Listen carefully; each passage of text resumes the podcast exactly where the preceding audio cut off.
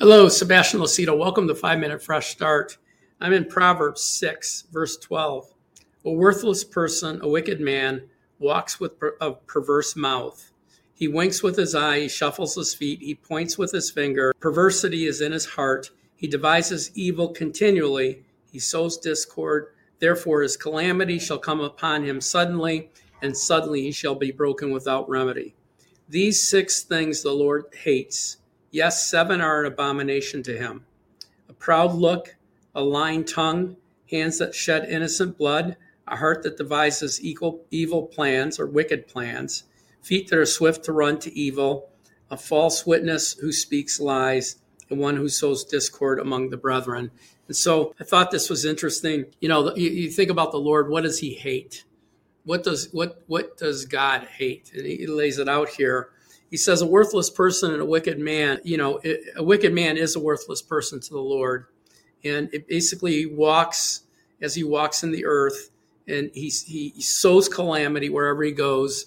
He does evil. He's completely uh, void of god and his word and he lives life with his own set of rules.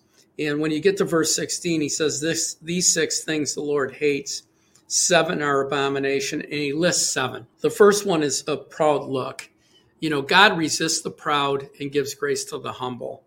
You know, pride is something that we do away with when we come into the body of Christ. Love is humble, and we're gauged, our, our maturity level is gauged by the level of love that we walk in.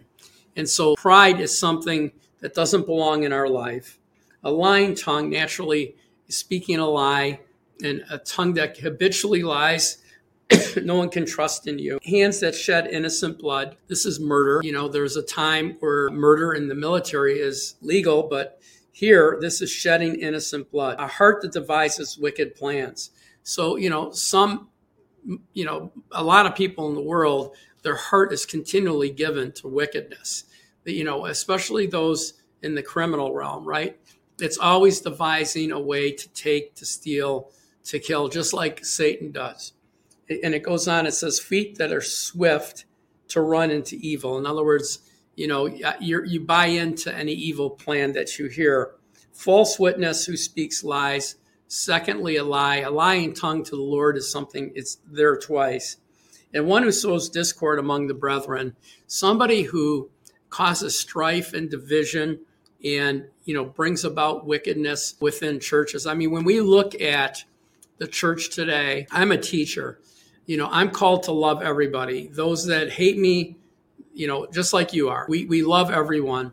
I speak against leaders, not specifically, but generally, because I believe that their doctrine is wrong. I, I mean, that's part of our ministry is we have drift, drifted so far from what God, what's normal to God and what's normal to the Bible but one thing I don't do is I speak against a person. I only if it's really obvious. I did this last week with a leader of, the, of a denomination who wants to bless the LGBTQ community, and I and I did speak against him, it, because it, it, was public, and I, you know, I, I love him and I pray for him, but you know the the people under him now are compromised, and so I look at these six things and, you know, naturally, some of them I, I would never do, but, you know, the ones that come to sowing among discord among the brethren is something I do as a matter of teaching.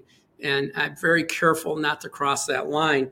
You may fall into these other categories. All of us, when we come into the body of Christ, have baggage. We have sin. We have things that we do habitually that are wrong. You know, we didn't know Jesus. We didn't know his word. We didn't know, we thought we were good, decent people. And then when we get the word of God, we start to understand just, you know, how how much cleanup we needed.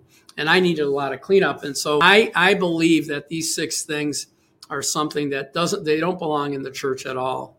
If these are in your life, and you know some people habitually lie you need to get you need to address it you need to get the word of god it's the word of god that sanctifies our mind by planting the word of god in us it pushes out sin you know, so continually bringing the word of God in will push out sin and take down that stronghold. I ran over today. Please share this, follow, and like this. Please join us as a free member. Go to our website, It's in the description of our teaching. You'll get two sets of notes a week, and you'll get our private blog, which is emailed to our database every Friday on, on news, politics, and finance. And then please pray about becoming a member. We're praying for $425 or more a month donors to build a foundation so that we can grow on that. So pray about becoming one of those. You can give as little as 10. God bless you. Sorry for running over. Have a blessed day.